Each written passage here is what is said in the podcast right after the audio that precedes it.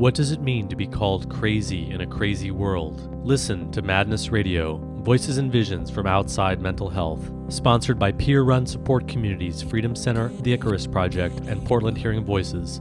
Madness Radio can be heard on FM stations on the Pacifica Radio Network and is online at kboo.fm/madnessradio.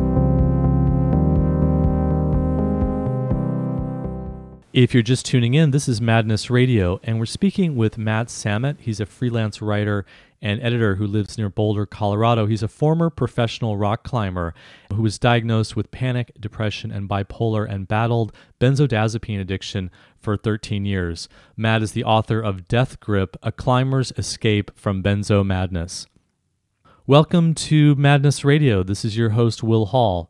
Today, my guest is Matt Samet. Matt is a freelance writer and editor. His stories have appeared in Climbing magazine and Outside and Backpacker. He lives near Boulder, Colorado, and he's a former professional rock climber who was diagnosed with panic, depression, and bipolar disorder, and for 13 years battled an addiction to prescribed benzodiazepines. Matt has now been off of all psychiatric medications for 6 years, and he just released a new memoir, which is called Death Grip, A Climber's Escape from Benzo Madness. So welcome to Madness Radio, Matt Samet.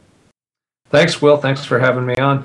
Matt, you've been through a really inspiring story of recovery from benzodiazepine addiction, and I want to congratulate you both on having made it to the other side and being off of the medications that you were struggling with for so many years. And also this really powerful book that you've just come out with, Death Grip, about your whole experience. And I think that more people really need to hear about benzodiazepine addiction and the problems with prescribed psychiatric medications.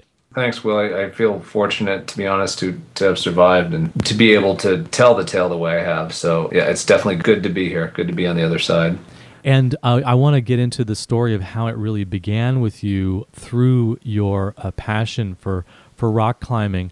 But give us just a brief sense of what it is that we're talking about here. I mean, what were the medications that you were addicted to? What did they do to you? And then how was it that you came out of it? I was given this class of tranquilizers known as benzodiazepines for panic attacks and a quote-unquote panic disorder. You know, what they do in the body is they potentiate the action of the calming neurotransmitter GABA. So they sort of still the nervous system to a certain degree. The most common forms are Valium, Xanax, Klonopin, Ativan. You know, these are probably the names that people recognize. At different times, I was on and off antidepressants, mood stabilizers like lithium, anti-epileptics like Neurontin, Trileptal. They tried antipsychotics on me. You know, they were just sort of throwing meds at me there for a while. You know, what happened with me is kind of tangled. You know, at one point I had abused Valium, which wasn't prescribed to me, but the prescribed benzos, you know, started out small with just little doses to take here and there if I was having a high anxiety day or to stop a panic attack. But basically from 1998 until 2005, I was on them continuously, daily. The idea was that this was a sort of prophylactic treatment, you know, to prevent panic attacks. And so during that time, I went from 2 milligrams of Ativan a day to 3 to 4, switched to Klonopin. By the time I realized I'd had enough, I was on 4 milligrams of Klonopin a day, which is a lot. It doesn't sound like a lot, but it is a lot. And that was in early 2005. And at that point, I began to taper. So I did not get off until December of 2005. And your withdrawal process was really quite horrendous coming off of those drugs. Yes, it was. It was hellish. I mean, the thing is that I don't think I was an anomaly and that my withdrawal was hellish. I just think I didn't know what to expect. You know, what happened is to me as I worked on a taper with my psychiatrist at a rate that he agreed sounded fine. You know, probably was much slower than what he would have recommended. You know, but over the course of the, let's say, 9 to 10 months that I tapered, my anxiety got worse and worse and worse until eventually I became housebound. And during this period, because I'd entered what I now recognize was a chemically very perilous and fragile state, you know, I kept turning to the same doctor and to other doctors because I thought there was something profoundly wrong with me, not just, oh, this is what it's going to be like when you go to taper these highly addictive drugs that you've been on for years. So during that time, they put me on and off so many other meds, and I was hospitalized 3 times, and all these other diagnoses were coming at me. So, you know, I think what made it especially bad was not only the symptoms, which are bad enough, but not being told that these were simply symptoms, but being told that this was how I feel when I'm, quote unquote, off meds. And then also being made very, very sick by these other chemical agents that were often given to me against my will. There was an unwillingness or an inability of the doctors that you were seeing to say, look, these are all withdrawal symptoms of the drugs. They were really saying, well, this is really your panic disorder, or this is really your bipolar, or this is your underlying mental illness, rather than saying, wow, this is an effect of the medications that you've been given. Oh, yeah, absolutely. There was zero acknowledgement that benzos could cause anything that they were causing. I mean, what I kept being told by all these people, from the doctors to the nurses on down, was that I had the worst reaction to going off benzos of anyone they'd ever seen, which, you know, to me, it seems like total BS. Because that's actually quite common. I mean, I'm contacted by many, many people, and we've actually interviewed some on Madness Radio who have struggled in similar ways with a horrendous withdrawal process and just terrible, terrible experience coming off of benzodiazepines, whether it's Xanax or Valium or Ativan or Klonopin, any of them can have really severe withdrawal effects coming off. Yeah, absolutely. I think that's absolutely true. I mean, the doctor I was working with basically, I think without even realizing what he was admitting, would just keep telling me, well, he'd seen other people try, but then they'd get lower in their dose and freak out and go back on, which to me right there is clearly evidence that I wasn't an outlier, that I just happened to stick with it because I wanted my life back. And this quote-unquote anxiety expert therapist I was seeing kept saying, well, every person she'd worked with who came in wanted help getting off benzos had ended up in the hospital, which again said to me, the message is wrong. The message that if you're experiencing extreme anxiety while tapering means that there's something wrong with you is completely backwards. I mean, if someone had said, this is extreme anxiety, but this is probably the correct thing to feel because your body's readjusting, then I certainly would have had a better toolkit for coping with it. Well, I think there's a refusal to recognize that this is basically a substance addiction,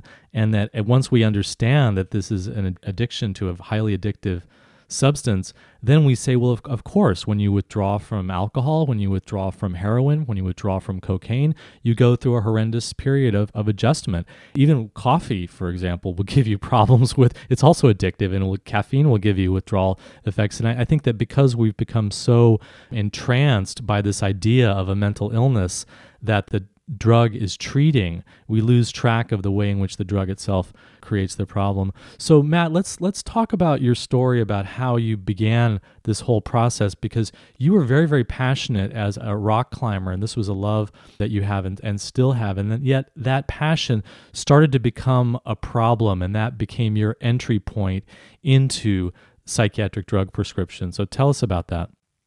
You know, I basically sabotaged myself. I've always loved climbing since I was a teenager, and rock climbing in particular. I've sort of done a little bit of everything. And in rock climbing, quote unquote, performance rock climbing, where you're trying to sort of push your standards, and free climbing, which is just simply moving up the rock with fingers and toes. You're not waiting the rope for progress, but you have the rope on to catch a fall.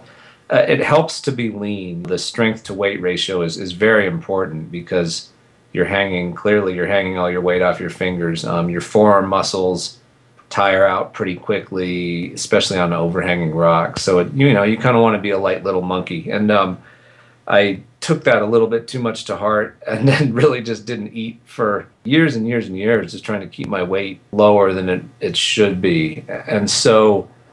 what is it about climbing that inspires you so much? What do you love so much about being on the rock and scrambling up and grabbing the next hold and making it to the top? What is it that's so incredibly compelling to you about that? You know, there's a lot of things that spoke to me about climbing. Well, I suppose number one is the beauty of the places you get to visit. You're seeing these places and you're getting a view of the world that is completely unique. I mean, we all see cliffs. We all know what they are. You know, you can drive into Yosemite and and there's El Capitan right there. And it's amazing to see whether you're a climber or not. But then to be up on something like that as a human being, I think gives you a very unique and humbling perspective on the world. So that's always been a big part of it. I just simply love being in the mountains. I think also the movement, you know, like anything, whether you're a cellist or a fly fisherman or a target shooter or a mogul skier, there's that sort of flow and that kinesthetic pleasure you derive from your activity. And I think in climbing, I've noticed that if I don't climb for a week, I start to get kind of twitchy, like my muscles crave it. So I think there's just there was a certain connection with that gymnastic aspect of climbing as well. It feels good to my body for whatever reason. And what part of it really drove you, or maybe there's something inside of you that drove you to that performance part of just wanting to really get better and better and better at it in terms of speed and endurance and challenge? You know, I think a big part of it was perfectionism, which was something I'd always been dealing with as a kid. I always tried to get the best grades and this and that. So I thought, well, in rock climbing, perfectionism means that you climb the hardest. I do also know that in climbing, the harder you climb, the better the climbs you can get on. It's simply the nature of geology. I mean, harder climbs climb blanker pieces of rock in wilder spots. So the better you are, the more access you have. I mean, it's probably like surfing, you know, the better you are at surfing, the more access you have to the wildest waves of the world. So the better you are at climbing, you know, the more access you have to just these crazy, crazy pieces of rock. So I think that was part of it. And that really led you to start starving yourself in order to have this strength to weight ratio that would allow you to climb better. It did. I moved to Boulder in the early 1990s, and this is a main climbing town in the United States, or, you know, a main town for outdoor athletics. And in the early 90s, climbing, what's called sport climbing, which is the bolt-protected gymnastic climbing, was a pretty new thing. And people did not know much about training and much about diet and much about how to even approach this. You know, it was barely 5, 7 years old. Then so I moved to Boulder, and kind of everyone was really skinny. And the big thing was like not eating fat and seeing how thin you are. And, you know, we're all kind of going around with our shirts off. And, you know, in retrospect, it was all pretty silly. People know, I think, a lot more now about how to eat properly and then train a little harder. You know, so it's like, so what if you're carrying 5 or 10 extra pounds? You just train a little harder. But back then, yeah, everyone just thought there was just this whole sort of ethos of I'm basically anorexia in a way, food limiting your intake, limiting the types of calories. And that started to catch up with you, because that can really wreak havoc on your body and your brain and your emotions if you're not feeding yourself properly. Yeah, it did. You know, I remember before I really started having panic attacks, that same year, I would just, during periods when I ate the least, I remember having this all-encompassing sort of sense of dread, and I could never figure out why. I just knew it was there. And, you know, I didn't make the connection that it had to do with my poor diet. I mean, probably with not getting enough fat. I just thought, wow, you know, I'm sort of scared of everything right now.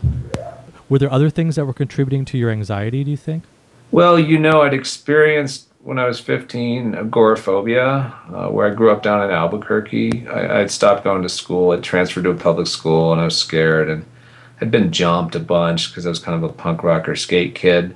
So, you know, I think one connection therein is that I've always, at least starting from that period, felt alienated from, if not intimidated by, sort of mainstream society. I mean, which I think is a logical reaction at this point. I mean, look at the sort of garbage world we live in, you know, run by idiots and you know, riddled with violence and all this. So, but at that point, I thought maybe I was wrong to feel that way. Now, of course, I don't care. But, you know, climbing got me up and away and out of all that. And so I think that was another reason I latched onto it so tightly. It was like, well, I feel good when I'm climbing. I don't feel anxious. I don't feel like some crazy guy is going to jump me with a knife, or I'm not dealing with some inane, stupid scenario, or sitting in traffic. It got into me that way. You know, it's sort of a world apart. And so I think it was natural to sort of pour my obsessive energy into it. And at what point did the anxiety really start to reach a limit that you felt like, look, this is something I've got to get some help with, or I've got to change? When I was 21, around spring break, I think 1992, I'm sorry, winter break, 1992, I started to have panic attacks, which I'd never had before. I'd experienced anxiety, but I'd never had, a panic attack. And what was a panic attack like for you? Can you give us a sense of that? Oh, they were horrible.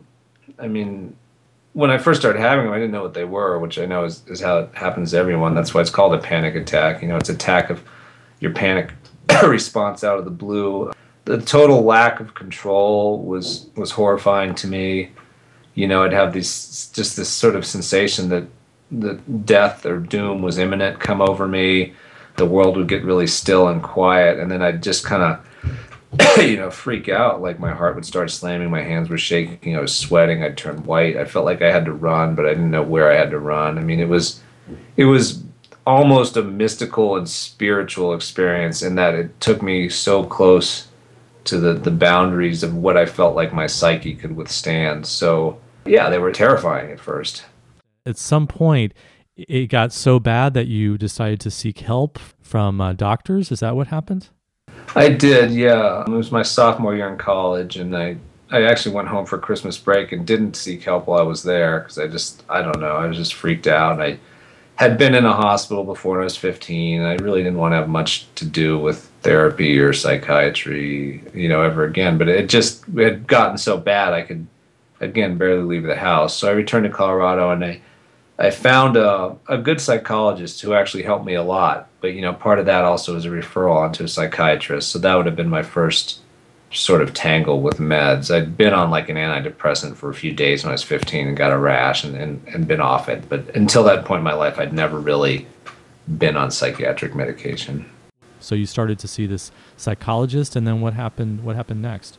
So he was very helpful, and we had a workbook, and it helped me get a hold of my panic symptoms pretty well. I saw a psychiatrist, and we were trying out different antidepressants. SSRIs were just booming then. I mean, this was the early 90s, right? So we have the whole Prozac and the blockbuster antidepressants, the new wave of antidepressants that came out. Yeah, exactly. So I ended up, I think, on Paxil was the only one I could tolerate. And even that was at the minimal dose. It was at 10 milligrams. But I took it, and he also gave me some benzos to take, some lorazepam or Ativan to take as needed. And, I'd never had a benzo before, and I was kind of scared to take them. And then one night I took one just out of curiosity. And they did work at first. They did work. Any sort of anxious, rushing thoughts I was having were simply eradicated by the action of these pills. So that would be the first time I ever took a benzo. That must have been a pretty miraculous feeling. Wow, you take this pill and it's all eradicated. It's just not there. Yeah, it did. It was, to use the cliche, right? It was too good to be true. And I think I had some awareness of that too. I was like, wow, if this does this simply, without much or really any effort on my part, then I need to be very cautious about these pills, because there's got to be a flip side to it. Well, I think that's kind of common sense if you think of them in terms of substances, because drinking alcohol can be a wonderful experience, doing a line of cocaine or your first heroin can be just these positive, wow, this is so, and then you think, well, wait a second, this is a drug, okay, of course it has the positive side because that's the appeal of it, but we know that there's a huge cost. But then if you're taking a psychiatric medication that's prescribed, somehow you get to think that truth doesn't hold because the psychiatric medication, that, well, maybe it is just dealing with my disorder or my illness or the symptom of anxiety or whatever it is. Yeah, I agree. I think the first doctor I saw was actually, he was good. He said, be careful with these, they'll work, but they're addictive. So he told me, so I can't deny that I was given that knowledge. But I do think there's also some sort of strange pact that you enter into between psychiatrist and patient, maybe especially with these, depending on the awareness level of both parties, in which you say, well, there's a downside, but because it's a quote-unquote medication, we're going to give this a shot anyway. And I think that's a pretty common scenario. People sort of jump on that train with their doctor, and then later when it becomes clear that the pills are problematic, the doctor at that point, what I've seen is, sort of disavows any knowledge of these pills actually having a downside. But I think that's absolutely right. When you paint it in this light, which I believe is the correct one, that this is a substance, and whether it's used or abused, there's going to be a price, then, yeah, suddenly things become much clearer. So, Matt, you were told, well, this is addictive, but were you really painted a clear picture of the kind of danger that you were in if you continued to stay taking these medications? I mean, were you really given, because there's addictive and there's addictive. I mean, chocolate is addictive, and then there's heroin addictive, and actually the benzodiazepines have a worse addiction profile even than heroin. I certainly wasn't told they were worse than heroin, no. I mean, you know how it is. It's a 15-minute med checkup. You get your first one-hour meeting with the doctor, takes your history, and after that, it's 15 minutes. And, mainly it was just, I'm not going to give you more than 10 because I don't want you to take them every day because there's some risk for tolerance and addiction. But never say you take these every day for years, you'll be in hell. No, no one ever said that so explicitly. So what happened next? So you were given this prescription for Ativan, you were given some cautions, but when you took it, you were like, wow, this really works. It gets rid of my anxiety. This Ativan really is something that's treating my panic. So then what happened? Well, I got myself into real trouble my senior year in college, 95, 96. By that point, I discovered that, yeah, these benzos work, and that, I should just admit it, I did like taking them, both because I got rid of the anxiety, but because of how they made me feel. It was just this feeling of calm that was so hard to come by otherwise. So my senior year in college, I began to abuse Valium recreationally and got into a real hole with that. And sometime that spring, I just got really disgusted with myself. I was like, all right, clearly you've become a drug addict. Like this is not working. I could barely climb. I was all kind of jelly limbed and sort of like losing muscle tone and, just looking like, I don't know, like I was in a rock band or something, all kind of pallid. And I stopped cold turkey, and that was very problematic. I ended up in the hospital here because it caused psychosis. Stopping cold turkey is a very common symptom, and I'm lucky that that's all that happened. And so when you say psychosis, tell us what that experience was about, because that's something that isn't talked about enough, the way in which medication withdrawal itself can cause people to go into an extreme state, to go into a psychosis. For me, it first manifested as just not sleeping. Like, boom, I suddenly stopped sleeping. And I just didn't know enough about Valium to understand that was going to happen. But then it really felt kind of like a bad acid trip or something. Everything was very sort of diffuse and didn't quite look like itself around me, derealization. Then I started to hear my name being called out from sort of random points in the sky. That sort of... the way I saw things, it looked like everything was in this weird little picture frame, and they were all sort of overlaid and coming at me. I was very confused, basically, both auditorily and visually. So confusion, racing thoughts that didn't feel like they were my own, disconnected thoughts, really frightening stuff. Hearing your voice called out is incredibly frightening when you don't know where it's coming from. If you're just tuning in, this is Madness Radio, and we're speaking with Matt Samet. He's a freelance writer and editor who lives near Boulder, Colorado. He's a former professional rock climber who was diagnosed with panic, depression, and bipolar, and battled benzodiazepine addiction for 13 years. Matt is the author of Death Grip, A Climber's Escape from Benzo Madness. And all this was triggered by the cold turkey, the abrupt withdrawal from the Valium, and then you were in the hospital, and then you came out of the hospital. So it wasn't, this was only the very beginning of a longer process. So then what happened? Oh, well, it should have been the end of the process if I had a shred of common sense. But, I was kept there for 3 days. They made sure I was okay. The worst of that kind of psychosis passed. It would have been helpful to have been told at that point that I would feel kind of out of it and sick and a little bit crazed even for months, if not a year or two. But no one said that. So I left. I was told to go to NA. I went to one meeting, but there was no one there, so I blew that off. And I managed to stay away from from benzos for the most part for like another year, a year and a half. And then in 97 or 98, I just didn't feel that good still. I'd been on Cipro for a tick bite, a tick-borne infection. And Cipro is a quinolone antibiotic. And those are quite bad to take if you're in a withdrawal state. But, you know, this wasn't really known at that point. I couldn't have looked that up on the internet like you can now. And I think taking that Cipro sort of re-triggered a lot of that stuff. And I ended up back in another psychiatrist's office saying, look, I'm pretty depressed. I'm pretty anxious. What should we look at? And so at that point, I started back on, I think, Paxil and back on benzos. And did that psychiatrist look at the role that the medications could be playing in causing these problems?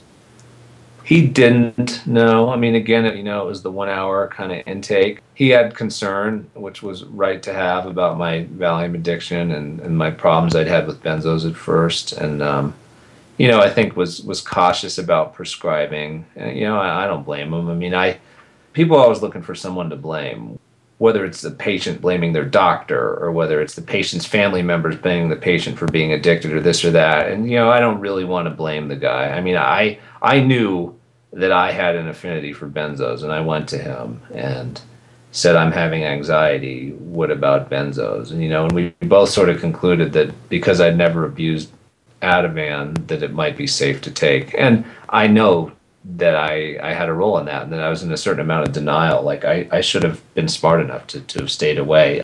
And then what happened when you started taking the Ativan again? You know, I was taking it here and there, and then that became two a day, and I just didn't know that much about the situation. My understanding now is that, of course, they work at first. You know, they're efficacious at first for anxiety, which is exactly why they're prescribed, but you know, what I didn't know was that in a month or two, I was going to build a tolerance, and then they weren't treating anything, you know. In fact, they were going to be exacerbating my anxiety problem. So I do know now that that is what happened, you know. Within a month or two, I just had to take them to stave off tolerance withdrawal. And so now so at first they're efficacious. They help you with the anxiety and the depression, but now you're taking the drug just to prevent yourself from having withdrawal effects from taking the drug. Exactly. And in the meantime, I've done nothing to face the root causes of my anxiety and depression. So whatever's fueling that engine, you know, is still going on underneath it all. And the anxiety began to escalate. So once that tolerance builds up and then you're taking it to stave off the withdrawal, then you're addicted. That's at that point is when you're addicted. Yeah. And I was fully addicted. I mean, I tried twice in 1999 to quit, and I got down to, I think, a quarter milligram of Ativan, and I just couldn't pull the trigger on that last little bit. I'd just fold and go right back on to 2 milligrams, and clearly that should have been a sign. You know, I'd sort of do it on my own without telling the doctor I was trying to quit. And I, you know, again, I don't even know if like the Ashton Manual was online at that point or what, you know, and I certainly didn't go looking for information, but I was just... So the Ashton Manual is a really valuable resource for all these issues around benzodiazepine addiction and coming off. Heather Ashton from the UK has been really helpful to a lot of people. Yeah, absolutely. I mean, I believe that book saved my life. Did the doctors see what was going on with the addiction? Did they recognize that this was actually causing worse anxiety, that continuing to take the benzodiazepines? I mean, I'm sure experience, Will, has probably been similar to mine and that of so many other people, that what doctors do is they prescribe. So when you go in there and talk about one prescription not working, their first response is always, well, let's try something else. It's never, let's get you off of this and then see how you feel, because well, they'd lose you as a patient, right? I mean, that you're not going to come back if they're not prescribing. I mean, I don't mean to be so cynical, but I do believe that's part of it. So, you know, I don't think much scrutiny was given to the fact that, oh, it's these benzos. You know, it would just sort of be like, well, there's this other drug out there called Neurontin, or, you know, to his credit, the doctor suggested herbs a couple times. But, you know, again, it was sort of going straight from one thing to the other. There was no, we need to give you 6 months to just chill out, without any psychotropic, you know, agents in crossing the blood-brain barrier. It's just, let's just try this. You know, I mean, like at the drop of a hat. So by 2003, despite trying to get off a couple times and adding in or trying to substitute other things, I just reached total critical tolerance withdrawal. I was becoming non-functional again. And so that's when my dose began to increase. And over the course of the next year, to make a long story short, you know, my dose quadrupled. And I was also abusing Vicodin on and off at that time, which definitely didn't help. That made my anxiety way worse. I was just sort of a rotting pillhead. So at this point, the response to the struggle you were in was to just increase your dosage. And for people who don't know what we're talking about here in terms of a withdrawal process and in terms of like struggling with the symptoms of benzodiazepine addiction, what was it like? What was it, the experience for you being inside of that? Because that really sounds like that was one of the most difficult times of your life. Oh, yeah, it was horrible, horribly bleak. I mean, benzos are really disinhibiting, so my behavior was pretty far from how I am now. I mean, I was pretty quick to anger and much more sort of extroverted than I am now, which is pretty painful, actually, if you're an introvert. You know, what happens with an up dose when you're in tolerance withdrawal is you get some temporary relief, and you're pretty desperate. And so you just think, oh, thank God, I don't feel what I felt last week. Thank God the panic attacks have subsided. Thank God I'm getting some sleep. You know, with all the while probably lying to yourself a little bit that this is just simply how you'll feel now that you're on the correct dose of the medication. It's all about dosages, right? So, but then a month later, every time I was updosed, I'd be in a worsening hell, you know, of anxiety and panic and that. And so for me, it began to feel pretty hopeless because I thought, I'm totally addicted to these things, and I'm moving in the wrong direction now. But I don't know how to get off because I'm so hopelessly addicted. And what was happening to your personal life and your work life while all this is happening? I think personally I was a wreck. I mean, I think 3 relationships had ended for me in kind of that period. After lasting, all of them would last about a year and a half, and I wasn't a fit partner to these women, and they knew that. And I think all of them, too, had probably urged me to get off benzos in one way or another. You know, they were like, you know, look, this is, something's going on here. So I wasn't a fit partner. And how was it at work? You were kind of doing your best to hold it together, it sounds like. Yeah, I mean, at work, I could get through the day. I mean, I think when you're in tolerance withdrawal, you're semi-functional, at least each time you take your benzo. You're functional for a few hours, so I could kind of ride that up and down through the day. But you know, I was writing a lot, and I was certainly more disinhibited in my writing and not as cautious as I am now. And I think that had an effect because, you know, I was writing about climbing, and I got some negative responses and really internalized that as well. I mean, maybe some of that was just where I was at. But and so when you say tolerance withdrawal, you mean the withdrawal that just comes from not taking your regular dose because you're addicted, and now you're starting to have cravings for that substance. Basically, I mean, what happens with tolerance withdrawal is that your body has built a tolerance to the drug so that even while you're taking it, you're still in withdrawal. You know, it happens to heroin addicts, too. So maybe, you know, I mean, really saying you take it to feel normal is almost not the correct way to phrase it as well, because you don't even really feel normal. You take it just to not feel super, super sick. So your body has built this habituation, and then something else happens when you're taking pills throughout the day. You know, I was at that point now taking a benzo 4 times a day. 1 milligram of Klonopin is interdose withdrawal, where each dose wears off and sends you into a real plummet before you take the next dose, so that your anxiety gets way worse between doses than it would be if you weren't taking pills. And the doctors at this point, they're really saying, well, look, you have a psychiatric illness, you have panic disorder, or you have bipolar. The bipolar didn't come till later, but at this point I was told, yeah, major depressive disorder, lifelong anxiety disorder, no hope. All this needs to be treated. I was told I was bipolar later after I had a bad reaction to Paxil. Matt, what did you really need at that point? What would have helped you at that point when you were so far down in this terrible addiction and the tolerance withdrawal and needing the next dose of those benzodiazepines? What would have helped you? I think what would have helped me would have been reading the Ashton Manual and realizing the root cause of what I was feeling. You needed the right information. You didn't have access to the right information about what was going on with you.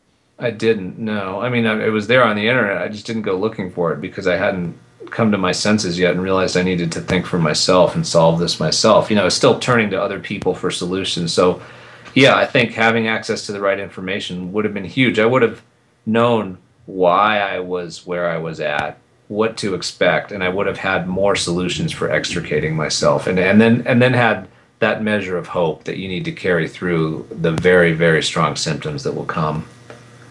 So when was the turning point, Matt? When did you start, looking to yourself rather than looking to other people to start to figure out how to deal with the situation?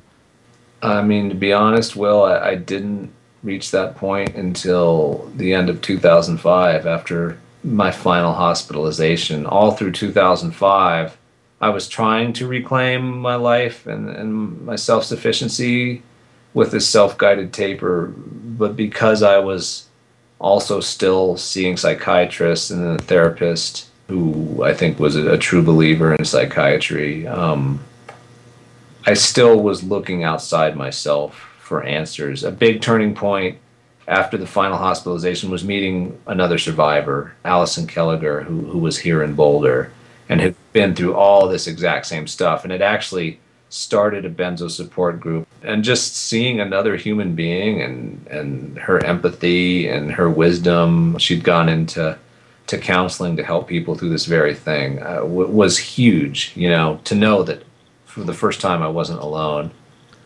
So in a sense, I mean, it's kind of peer support is what you met. I mean, this is something we talk about a lot in the mental health recovery movement and among psychiatric survivors, that it's, people who've been through it connecting with each other to show each other that it is possible to survive and make your way out of it. I mean, that was the key ingredient for you, just from that one-on-one connection with one person who had been through it like that. It was, yeah. And it was the first time I felt like I'd had a real dialogue with anyone as two humans face to face who care about each other, who have this shared experience. Instead of, I mean, I don't know what your experience was, but I felt like in these hospitals with these doctors, there's so much judgment and labeling and diagnosing and not much listening. The nurses were a little better, but they're all still drinking the Kool-Aid. So, yeah, to just have that basic common sense, decent face-to-face, interaction, it was great. And yeah, the proof that we get better. And I do think that's a really nice way of looking at it. I mean, we're our best support for each other, those who have been through it. And then, Matt, how did you get from there to where you are now? And how did you actually pull yourself out of that terrible, terrible hole that you were in? Well, I certainly listened to Allison and saw that time was going to be my best healer. I got involved with a support group on Yahoo, which was very good for sharing stories and symptoms and things like that. I had distanced myself from psychiatry. I was still on, I think, one med at that point, so I found a general practitioner to help me off because I knew if I went to a psychiatrist, I knew exactly what would happen. And I really just gave myself time. I mean, it was very, very hard. It was hard to always be hopeful. It was hard to always think that time was going to heal this because, for some years, I could still have very bad days, if not very bad weeks or months. So not knowing how far the finish line was away, and all those things, there's a lot of doubt through those years. But again, the main thing I did to get better was I just waited, which maybe sounds overly simple, but it's true. And were there things that you were doing with your nutrition or with supplements or holistic health, or how were you kind of taking your care of yourself during that time? I did eat a lot of salad, a lot of fresh vegetables. I couldn't exercise that much, unfortunately, and I still had a lot of weight to lose from being on the meds. I'd probably gotten up to 190 or 195. But as my body came back online, I began to walk more. I had a dog who was a crazy puppy at that point. He needed to be walked, so I was forced to walk, which was good. Even on days where I could barely lift my legs, it got me moving. And I often found that if I just stuck with it for 10 or 20 minutes, I start to feel a little better. Yoga was huge for me, therapeutic yoga, and then as I got better, just sort of normal yoga classes. And then I began to be able to climb again, too, which has probably been my main restorative thing. I mean, simply because it's my main thing, not because climbing is any sort of magic bullet, but it just let me kind of get back into myself again. And then looking back on this whole process, what do you think is the best kind of way to approach benzodiazepine addiction? Are there some things that you've learned or some basic guidelines that you would give to people who are maybe facing this, who are maybe listening to the show now and are having the same kinds of problems that you started to have? People come out this so many different ways. I'm reluctant to give advice. I mean, I think what I would tell the old me, the guy who was still hooked on benzos, is listen to your instincts and do your research. I mean, those were the two pillars that eventually pulled me through. You know, it wasn't anyone else. It wasn't any one thing. It was, what is my gut telling me about this? And how much can I learn about this specific problem to reinforce what my gut is telling me? And then you have the tools to begin to act. But looking outside yourself for an answer is the one thing that didn't work for me. I mean, it's the one thing that got me into all this trouble, I think, was believing that other people somehow had the answer, which they clearly did not. And Matt, so this whole process that you went through really began with your concerns about anxiety and panic. And what kinds of lessons have you learned about that? I mean, what kinds of things would you recommend to people who are maybe facing some questions about, well, I have this anxiety, I have this panic, what should I do? Well, I think what I learned in the end, I mean, I don't have panic attacks anymore, despite being the same person more or less that I was when it started. What I learned was that anxiety is instructive. It's not a disease. It's a symptom of a life lived out of balance. And whatever's out of whack is going to vary between people. But I just don't see it as a sourceless, rootless thing. I mean, for me, it was rooted in feeling vulnerable, kind of in the agora and public spaces. Because of this violence, then it was rooted in dietary causes. These all got tied up together. It was rooted in a lot of very negative, self-hating thinking, which I've let go of too. And also, yeah, I think rooted in trying to sort of live a mainstream life or believe that I had to when I'm just not that person. I'm a pretty reclusive person who likes to either sort of be off with the very few people I love and are closest to me, friends and family, or off walking my dog, or off climbing. And otherwise, I don't have any use for society or cities or things like that. You know, I just don't. They just bum me out. And so recognizing that that's perfectly okay was a huge step, too. Just accepting that that's who I am, you know, because there is a lot of pressure to not be that way in society. I mean, introverts are in the minority. So just tuning out other people's voices that say, you have to come to this party, you have to go here, you have to go to that. It's like, yeah, no, I don't. I don't have to do anything. So I think that was useful. That's so important because you were really feeling these pressures to conform, to be someone that you're not. And instead of kind of listening to the anxiety that you were feeling as a messenger and as a teacher and telling you something about your life, you were like thinking, well, there's something wrong with me. I've got to be like other people. And then the whole process brought you to a place of greater acceptance for yourself, that you're a unique person. You don't have to be like other people. It's okay to want to be more of a person who's maybe more introverted or more solitary or more separate from the rest of society. Even if society is telling you there's something wrong with you, that you've learned to accept yourself and say, no, this is who I am. Yeah, exactly. Now I don't experience anxiety anymore because I'm not going against the grain of my core being. You know, I do what makes me happy at this point. You know, I'm not like a hedonist or something, but I recognize who I am and live a life that accords with that. Do you think that in some ways it's a process just of becoming adult and becoming more human, that maybe you were going through some of the confusion that young people go through and then you got trapped into this horrible cycle of the medications? But actually, in the bigger picture, it's really just about a learning process and a human growth, or even a human developmental process of finding out who you are in the world. Yeah, I do think that's absolutely true, Will. I mean, and look at Look at how many people in their teens and 20s experience quote-unquote psychiatric turmoil when what in fact is probably really going on is this growth process of figuring out who you are in the world, where you end and the world begins, how you draw that boundary in a healthy way, you know, how you live a productive, healthy, fruitful life that allows you to be who you are within the confines of a world full of other people. No, I absolutely agree. I think the guy in his 20s was the guy who would turn to a pill for an answer instead of looking inside. And now I know that to absolutely be a, you know, fallacious way of viewing things. Matt, I think when a lot of people realize that they're in this benzodiazepine trap and they're trying to come off and it's a protracted withdrawal and they've had these difficulties, and a lot of them just aren't, there's no guidelines, there's no clear signposts about how long it's going to take or whether they're going to get better. And tell us a little bit more about your whole process with what it actually took, what it all ended up looking like, and now how it is that you know that you've really come out the other side of it. Well, I think that given the long time frame that I needed to heal and the uncertainty that I would heal, one thing that was huge for me, especially on the bad days, was looking at what I could do. You know, I know it's our sort of human tendency to focus on the negative. So say it's 2 years in and you're still uncomfortable driving. You're like, you know, I can't drive, my life's over. But maybe that's not entirely true. Maybe it's you can't drive on the highway, but in the last few months you've been able to drive down to the store.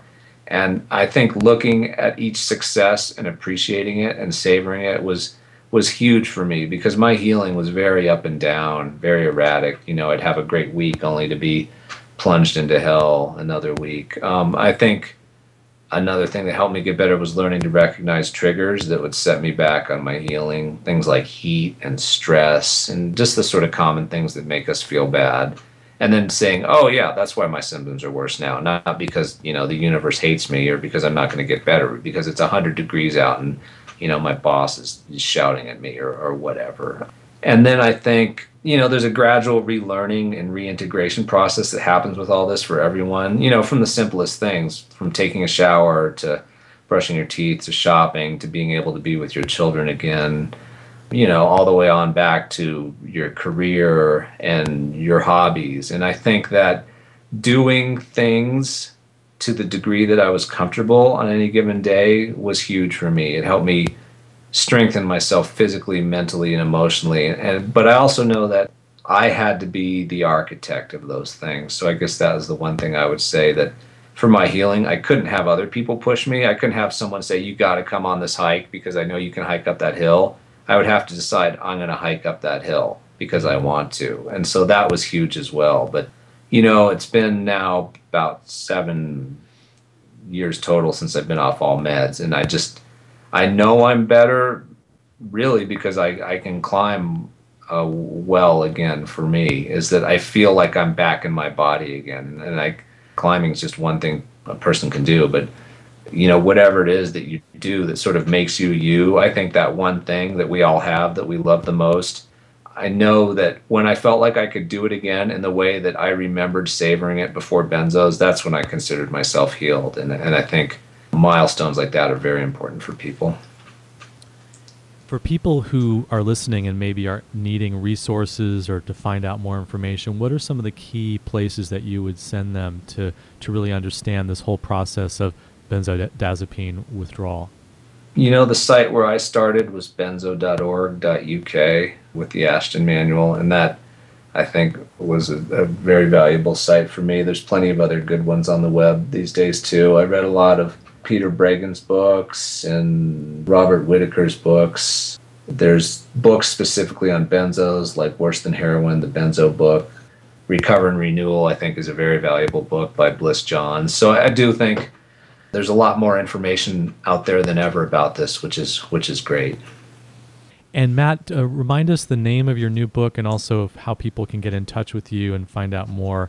The book is called Death Grip, A Climber's Escape from Benzo Madness. It's published by St. Martin's Press. So if you Google Death Grip plus St. Martin's, it'll take you to my author page with them.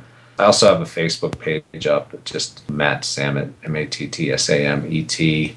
And I've been blogging also for Mad in America, and my blog there is called The Other Side. Matt Samet, thank you for joining us today on Madness Radio. Thanks, Will, for having me on. This has been great. You've been listening to an interview with Matt Samet. Matt is a freelance writer and editor. He's had articles in Climbing Magazine, Outside, and Backpacker. He's a former professional rock climber who, for 13 years, battled an addiction with benzodiazepines and has now been off of all psychiatric medication for 6 years. And he's the author of the recent book, Death Grip, A Climber's Escape from Benzo Madness, published by St. Martin's Press. That's all the time we have on Madness Radio. Thanks for tuning in.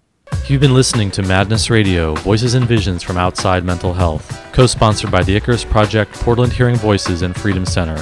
Madness Radio is hosted by Will Hall and producer is Leah Harris. Madness Radio is based at KBOO in Oregon and can be heard on FM stations on the Pacifica Radio Network. Listen on the internet at madnessradio.net and on iTunes. Contact us at radio@madnessradio.net.